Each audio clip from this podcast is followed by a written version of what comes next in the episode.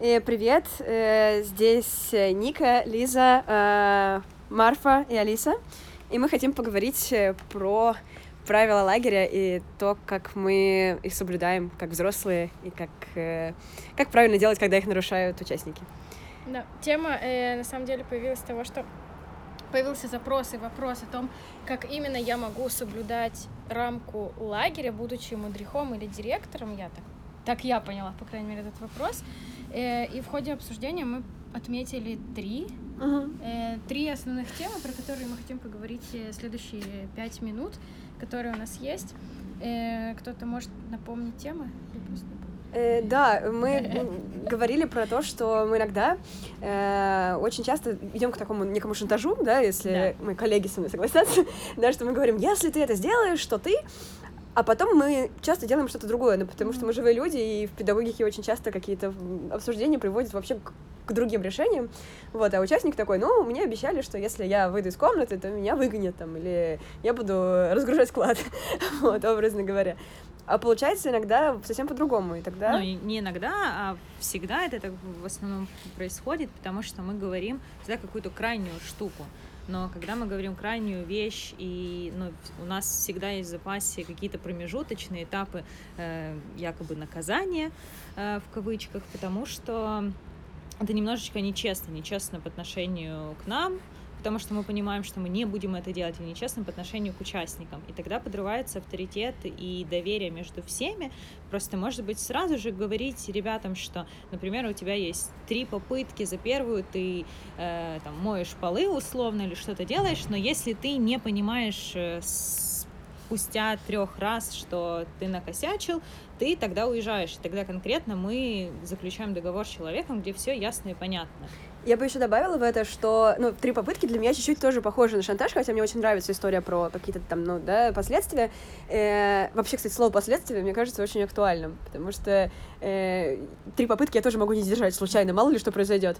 Вот, а слово последствия и разбор этого как, как понятия, мне кажется, участникам может быть в целом интересно. И, наверное, мы переходим к теме доверия, да, насколько я понимаю? Да, ну да. из того, что э, Алиса начала говорить, да, про авторитет и доверие, тоже в ходе обсуждения поднималось про то, что ну, мне как Лизе, например, да, мне важнее доверие. Я не очень верю в авторитет мадриха, потому что, во-первых, я не очень понимаю, на что я отвечаю, когда я становлюсь авторитетом. Авторитетом в чем? Авторитетом для кого? Авторитетом в плане, в плане рамок лагеря. Ну, как бы это как будто бы немножко не мое желание на самом деле, потому что многие правила не я придумала, а они пришли сверху. И тогда я как авторитет должна, например, там не давать участникам курить, когда я сама, например, курю. Uh-huh. Для меня эта история нечестная для меня намного важнее в этом процессе доверие. И доверие на уровне того, что и участник может прийти мне и сказать, что я курю, и тогда мы с ним разберемся, а каким образом мы можем это делать или не делать.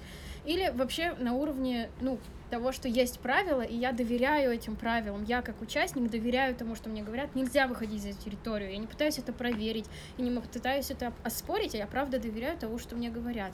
И в этот момент, мне кажется, важно поставить себя как, ну, типа, человека, которому можно доверять, а не человек, который пришел, стукнул по столу и сказал, я авторитет, я сказал, вы делаете. Вот, и мне кажется, это важная очень штука, которую нужно поддерживать на протяжении лагеря и понимать. Мне еще нравится теория о том, что когда мы не соблюдаем правила, а как раз-таки о чем мы говорили, а, ну, а дети должны их, допустим, соблюдать, то это не совсем, опять же, честно и, опять же, подрывает все доверие. И получается, что мне кажется, что когда мы соблюдаем э, правила и мы с ними согласны в первую очередь, то получаемся примером для участников. Я с тобой согласна и нет. Я очень согласна про пример и про то, что мы согласны с тем, что мы транслируем участникам, но я не согласна, что все взрослые и дети должны соблюдать одинаковые правила. И здесь такая тонкая грань. И я могу курить, мне много лет, э, и я понимаю, что в нашем пространстве по закону там, да, или по законам лагеря участники не курят. Поэтому мы опять вернулись к теме курения. У нас много дискуссий было на эту тему. Э, но да, э, доверие и то, что я соблюдаю, соблюдают участники. Наверное, им прикольно знать то, что мы соблю... какие правила соблюдаем мы и какие правила соблюдают участники. Насчет Но. этого хочу сказать, что э, в данном случае, мне кажется, очень хорошим будет пример того, что мы не скрываем того, что мы курим. То есть, допустим, участники не стоят с нами, когда мы курим, но при этом, если ребенок подходит ко мне и спрашивает меня, а ты куришь, то я ему честно отвечаю о том, что да, я курю, тебе не советую, например, или, ну, как бы, я не пропагандирую это, но я при этом э, не скрываю это от участников, потому что это, опять же, подрывает доверие.